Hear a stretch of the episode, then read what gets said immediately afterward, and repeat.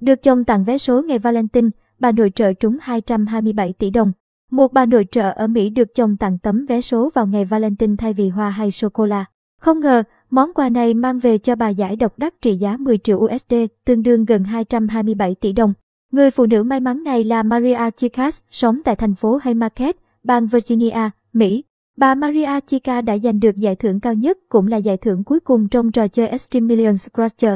Bà Maria Chicas nói với các quan chức sổ số bang Virginia rằng lúc đầu, khi chồng đưa cho bà tấm vé số cao Extreme Million và nói với bà đây là món quà Valentine trị giá 10 triệu USD, bà đã tỏ ra nghi ngờ.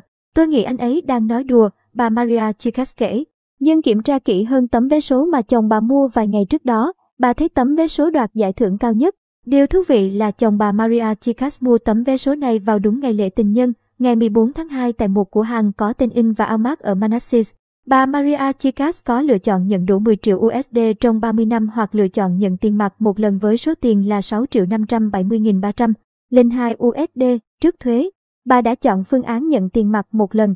Còn cửa hàng bán tờ vé số cho bà Maria Chicas cũng nhận được khoản tiền thưởng 50.000 USD từ sổ số Virginia vì đã bán vé số trúng thưởng. Phương Anh, theo UP,